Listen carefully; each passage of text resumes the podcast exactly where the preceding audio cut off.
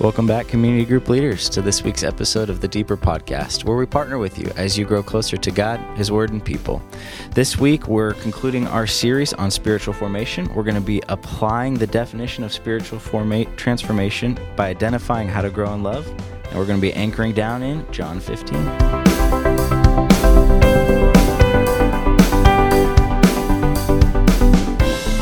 Going on your journey today, I'm Cody Leakin, and this week we're joined with Joe. Joe, thanks for being here and taking the time to. Hey, at the time of this recording, it's a cold, icy morning, but it will be 51 by the weekend, people. Welcome to the end of February. Welcome to Kansas. You, you don't like the weather? Wait a day, and it's brand new. That's right. Awesome. So, as we've kind of been going through this for the last seven weeks, we're bringing it up into a close. This week, we started out with some Old Testament passages in Deuteronomy, looking at walking with the Lord. We hung out in that Old Testament for the first couple days, and then we transitioned on into the New Testament, specifically looking at James's call for us to be quick to hear, slow to speak, and slow to anger. So, Joe, can you kind of give us a direction of where we're going this week as we wrap up this series? Yeah, as we wrap up this series, we're going to be anchored in John 15. And Jesus says, I'm the vine, you're the branches. Basically, apart from me, you can do nothing. And so abide in me is the invitation of John 15. And when we abide in Jesus, we will love others. Just as the grape is the glory of the vine, love is the glory of a life that's abiding in Christ, a love for God and a love for others. That's the measure. That's the measure of our maturity in Christ. Yeah, that's awesome. It's going to be great. Um, rather straightforward message. Mm-hmm. Like it's the gospel message, right? We should love Yes. others. Uh, but is there anything else from your time of study that you thought would be really helpful as we dive into this passage? Well, I'm going to do something I don't normally do. I stayed really focused in my study and just Okay. went deep on John 15. Yeah. And everything I've studied, I'm sharing this week. So I don't have another. I was going to do this, but I dropped it and decided not to go in that area. So I've, you're getting everything I studied in this message this week. Yeah, hang on to that one. This That's is right. good. it's gonna be it's a it's a good message. It's gonna be really helpful, and I, it like you said, it's gonna be straightforward. So Yes, but it's an easy message to give. It's much harder to live. to apply for sure. That is the picture. And we'll spend the rest of our lives learning how to love God and love each other. And so this is going to be something that can easily be something we hear. Yeah. But then when we think about the ramifications of what it means to apply it, that's where that's where the rut gets in and we resist that. Yeah. And this is something that, I mean, we can ask ourselves, we can listen to this message every year and apply it because one of mm-hmm. the things you ask is like, where, where were you a year ago? Yeah. And so it's a continual reminder that we need this message. And so you mentioned rut. And so we'll just jump ahead to that question here. All right. So can you kind of, as you, as you answer this, can you set up what do you mean by a rut? And then to answer the question of what area do you feel that you're in a rut with in regards to love? Okay, so when the way of God is the way of love, and He calls you to love Him and love others, on that path, you're going to spin your wheels. You're going to have a difficulty, a point in you that resists loving God or and trusting Him, mm-hmm. or loving others and forgiving them, accepting them, welcoming welcoming them into your life. And so those ruts are good for us to know.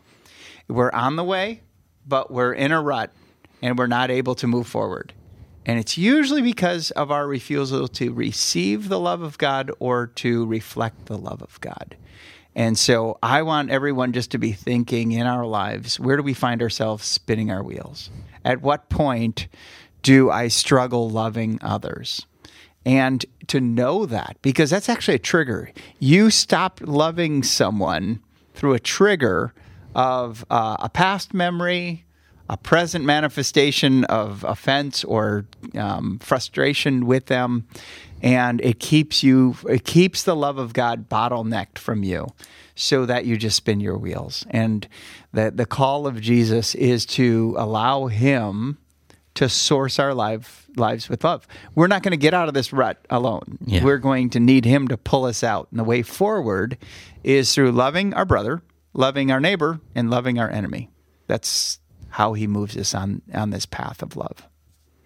Yeah, as you're talking, I really resonated with the what is the trigger for it, mm-hmm. and so the rut that I'm stuck in is uh, homeless people. So like I find it Hmm. really hard to love because like I that trigger for me has been they're just gonna spend the money on drugs. Yeah. And so like I, I don't want to give them money. And so then I just have gotten in this rut of like, well, don't engage. Yeah. So the other day Lil had said, Hey, there's it's cold out, there's snow. Mm-hmm. Um, grab a hand warmer and let's give it to the person who's standing out on the street. I'm like, Whoa. Why didn't I think of that? And so that's Okay. been the thing that's helped me try to get out of the rut. And so I have a couple hand warmers sitting in the console so that I Yeah. can do that and not feel like, oh, they're just going to spend it on drugs. And so, man, as you're talking about that, I was like, that that's my trigger. Like as That's I right. see that, I'm like, I want to enter into that that old pathway of like just ignore them. Yeah. Up, they're just they're just here for drug money instead of like, well, they're creating the image of God, and I need to love Mm-hmm. them and share that with them. So Yeah. Isn't it something how, in order to win the argument, you have to assassinate people? And I think for me, that it's been the sound bites of a political person I don't know. Yeah. That it's easy to uh, hear the attack against that person or the statements by that person. And when you're not uh, maintaining a loving posture, how you can just join in and repeat what's been said or say the soundbite back and you feel better about it in in some weird kind of way Right. rather than really allowing God to transform your heart in loving that person. Um, so I, I think it really is a, a picture of what's the loving thing to to think first. Yeah. It's God, how do you see that person? And that's where we go all the way back to Genesis 1, where God created male and female in his image. In the image of God, he created them, right? As priceless, eternal people. Whether or not they trust or follow Christ is it doesn't take away that they're created in his image with huge value and infinite worth and eternal priceless nature to them. And so I have to restore that. When a culture degrades people or discounts the, the image of God in people, I have to restore that. That's part of the body of Christ who does that. And I do that through reflecting the image of God through the glory of Christ through my life. Yeah. And I do that through love. And you don't have to compromise what you believe about God or believe about His Word while at the same time loving someone who is living in a disagreement with that. So it's just like if I love that person, I am going to be compromising my faith, uh, and and you don't have to. Uh, the world, the receiving end of that love, might even say you can't believe what you believe and be a person of love. And so, whether it's that own picture of yourself voice or what you have heard a watching secular culture say about you, um, you have to fight those because you can balance the truth. You can balance the truth in love, as as John one says, God is balanced in truth and grace. He has those things. He's full of those two things. He knows the truth, everything about you, what you're aligned with him and what you're opposed to him on. Yeah. And yet he chooses to love you anyway. We have to show a greater love than what we're showing right now. Yeah. What a good reminder. What a good question to process that and flesh that out with. Yeah. Um, the next question we've got today is What is a common area that you measure the maturity of your faith in Christ? Okay, so we were talking about love being the measure and thinking through that of when it's when love is not the measure when i kind of move into myself and focus on myself and person you know it's um, project joe god take care of project joe rather Yeah. than me aligned to the kingdom of god project god Yeah. i tend to um, i tend to use other things to measure my faith my seminary degree my education Yeah. how many times I'm meeting with the Lord, how often I pray, how often I'm teaching uh, or in the, in Bible studies, how many times I go to church, how much do I give in the offering, all those things. Um, and I'll be even honest, it's tempting for a church to go, how many mature people do we have? Well, how many people are coming to our services? How many people are giving in the offering? How many are serving? Right. And if we do those three things, then everyone will be mature. And it just is not, although those, those things help you grow, the true measure is a love for God and a love for others. And so um, those are, for me, for me, when I'm not on Christ and I'm not loving God and not loving others, I'll look for those counterfeits all the time. What about you? Uh, I love my checked boxes. How many daily devotions did I get in a row Yeah. without faltering?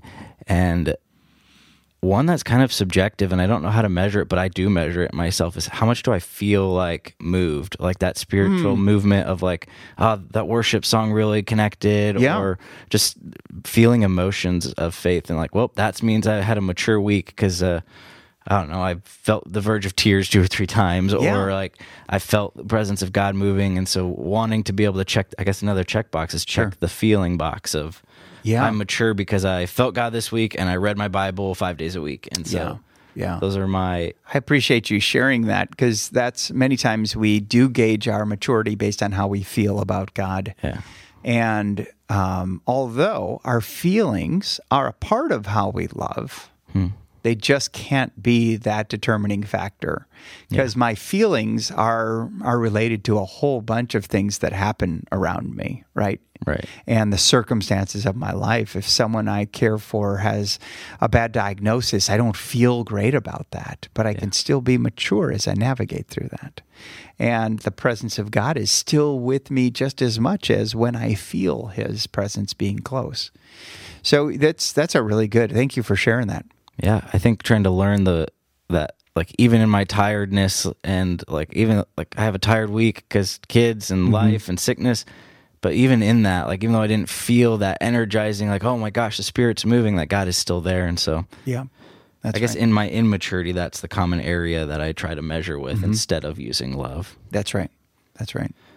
Okay, so we are concluding a seven week series. Yeah. We have started with this definition of what it means to be spiritually transformed, and we've just spent the last couple weeks unpacking like how to practically apply that. Yeah. So, can you kind of share where we're going next? Like, Okay. what what is the next So series? think like? with me about this definition of spiritual transformation. Okay. Process of being transformed into the image of Christ for the sake of others.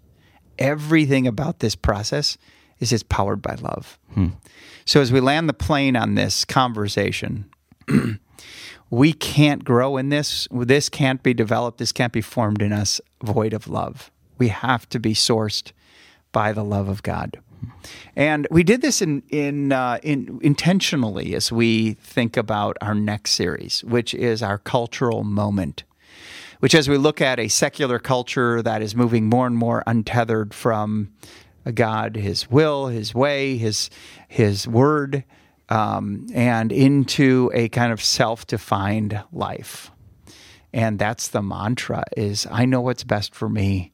I can pursue what's best for me. I know what's what's good and you can't tell me what and what's good for me isn't good for everyone.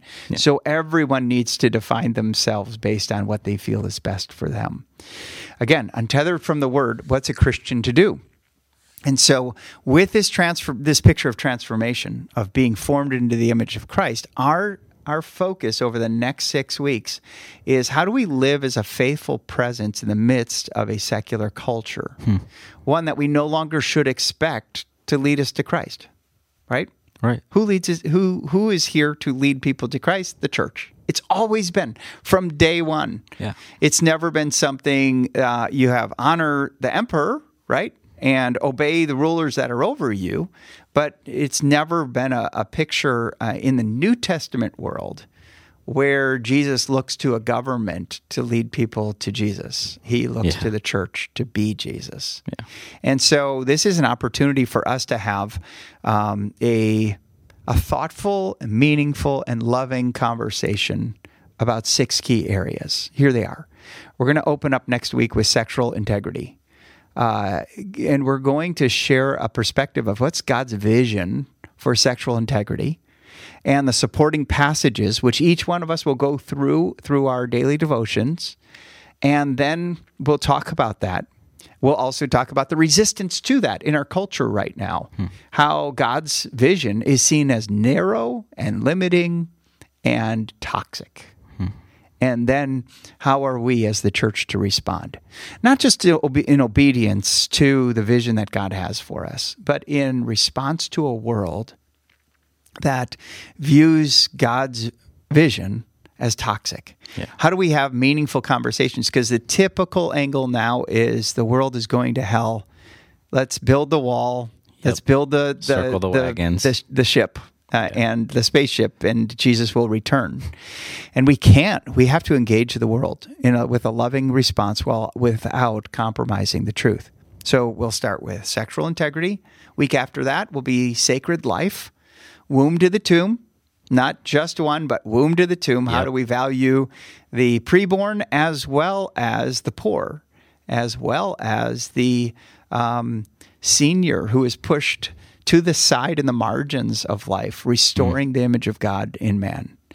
And then the third one is going to be gender identity, where we look at God's picture of why did God create male and female? Why hmm. does it seem that his vision is binary and not fluid? And what happens when we detach from that? And then how do we respond to a world who has basically put no definition to it? Hmm. And in a loving way that allows people to develop around us into a clearer picture of who Christ is and how to follow him through that, through gender dysphoria. I mean, that's a real thing. We all struggle with our our perception of ourself, whether it's gender, whether it's worth or value, significance. Hmm. And so it's not just gender that we deal with a problem with perception. Yeah. And the church has to be loving in how we respond to that while not compromising the truth. Right. We'll talk about race. Right now, race is something that no one wants to talk about anymore. It's divided us. It's it. We're ruled by sound bites, and we're easily triggered to go down a path that doesn't that that says something you're not saying or does something that uh, just protects yourself. We need to have a loving picture because heaven is a picture of all nations, races, and tribes, glorifying God.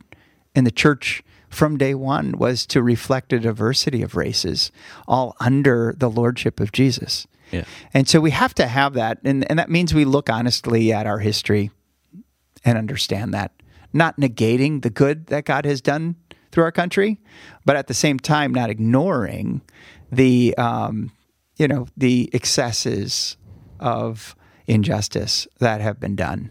And uh, take, you know, it, it's not where we, we look at of how can we pay and make this right as much as is who can we be to be the men and women that reflect Jesus and come alongside our African American brothers and sisters and bless them and include them in the work of God that He's doing through our church.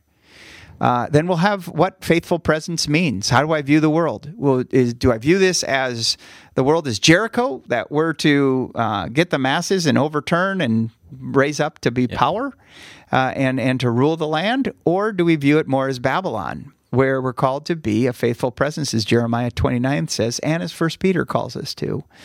I mean, those are two different narratives that are being pursued by Christians these days, and we need to be able to speak into that. And then finally, just uh, that that final one on how do we share our faith in a world that views the expression of faith or proselytizing as toxic. Um, there, you look at the coasts right now of our country, and most people who hear the gospel presented to them or hear of a parent raising their child in the church, they view that as child abuse. And I don't want to just go mm, when we hear that. Yeah. But how do we respond to that? Is it legit? Do, is faith just just something that uh, goes around Christians, or do all people have a level of faith and where they're putting their trust in and where their help comes from? I mean, that's something we have to level the playing field so that we have an opportunity to share the truth about God with the love of God in the gospel. We want to equip people, men and women in our church, to have meaningful conversations with a watching world on these topics. Yeah. It's not going to be easy. It's going to be challenging, but this one on the measure of your love, this is it's empowered. We're empowered by the love of God, by the spirit of God through the word of God in our lives. We need to be able to reflect this as we have these conversations. So I gave you too much, man, but that's It's kind of the overall picture. It- It's a big series. There's a lot of complica- complexities to it. Yes. And so as we process this, we're going to be going together. So we kind of teased a little bit at the first to know leader training that Yeah. Mm-hmm. something's going to look different about the podcast. Can you kind of give a little bit of light to that? We're still trying to iron out some details, but by and large, it's going to be kind of different. So yeah. What does so like? unlike you hosting this and going through this, we ultimately this this whole podcast right now is on equipping the leader to lead well in their group. yeah. This is going to really be content that you can connect to during your community group. And so we'll have a continuing conversation. There'll be continued content and teaching that we'll have beyond the message that you can play for your small group or community group to see and to watch. And then there'll be discussion questions that you'll go off of that. So before you may have been doing a little bit of teaching. Yeah. This one we'll do the teaching, so we take the pressure off of you. You'll be the facilitating of conversations around that. And we really believe, and I mean, our elders will be praying weekly for our whole church as we navigate through this. I mean, a specific time of gathering to meet and prayer. Yes. Uh, because we realize these have divided us, not just the church, but outside the church. These topics have divided us, and we want we want to set you up for success with your group, as well as equip our congregation to have meaningful uh, conversations and loving conversations with a watching world around them, whether it's their family or work, someone they work with, a neighbor, a friend. Um, to, to be able to process this and have conversations about it. That podcast is aimed towards that. Yeah, so the form might look a little bit different, but you're going to still be able to get it on the same channels and the same methods that we've been going through it. And so I will have those links for you in the weekly emails. So be look on, on the lookout for that. And if you have any questions on how to get it to play for your group, feel free to reach out, and I would love to help you navigate that. Vimeo sometimes can be a little difficult, but Mhm. We'd love for you guys to join us on that. And so, with that, Joe, can you pray for us as we go about this week? And Sure. Heavenly Father, thanks for this time. Thank you for each community group leader. Bless them, encourage them, strengthen them, grow us in your love, Lord. Uh, we have to abide in you to receive the love you have to give to us. And our lives are in ruts if, if it's all going to be about us. We need you to guide us through that so that we can follow you and grow in your love. Thank you for the promise of giving more love when we pray for it. And uh, guard our mind to do the to think the next loving thing to to speak the next loving word and to do the next loving act. And we ask Jesus to be reflected in us and your glory to increase on this earth. It's in Christ's name I pray amen Amen. Awesome. Group leaders, we have Group Link coming up quick, fast, and in a hurry for the spring. And so I will have the link to register for that. Let me know that you're coming. And it's just a quick little update. So that way all of the check boxes are updated for you so that when people are looking for a group, they can walk on over to the group that meets where they're at in life or where they're at in town. And so would love for that to be done. I will be sending that out in the email this week. But with that, have a good week, and we'll see you guys again next week. bye bye